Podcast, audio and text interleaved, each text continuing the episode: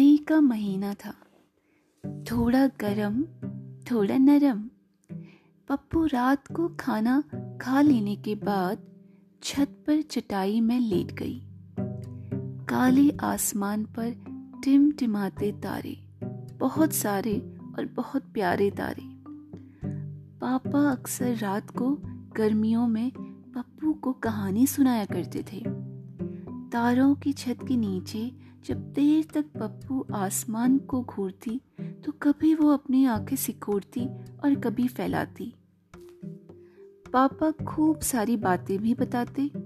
सौर मंडल ग्रह, नक्षत्र और पप्पू एकदम शांत होकर सुनती रहती।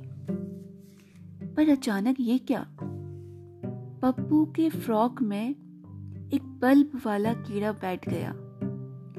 पापा पापा, बल्ब वाला कीड़ा। पापा ने बताया कि बेटा, ये जुगनू है। तो पापा, दिन में जुगनू कहाँ जाता है?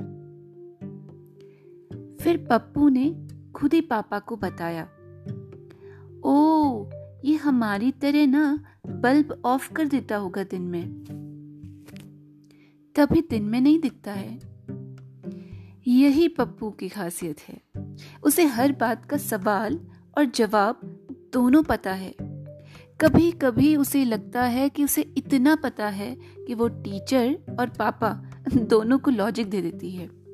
पप्पू बताशा को बशाता कहती है, मेंढक को एडम, पर उसे आज तक ये बात कोई नहीं सिखा पाया। क्यों? क्योंकि पप्पू को यकीन है कि उसने जो चीज़ देखी है, वो एडम है। कभी कभी पप्पू की अजीबो गरीब बात से पापा भी परेशान हो जाते हैं।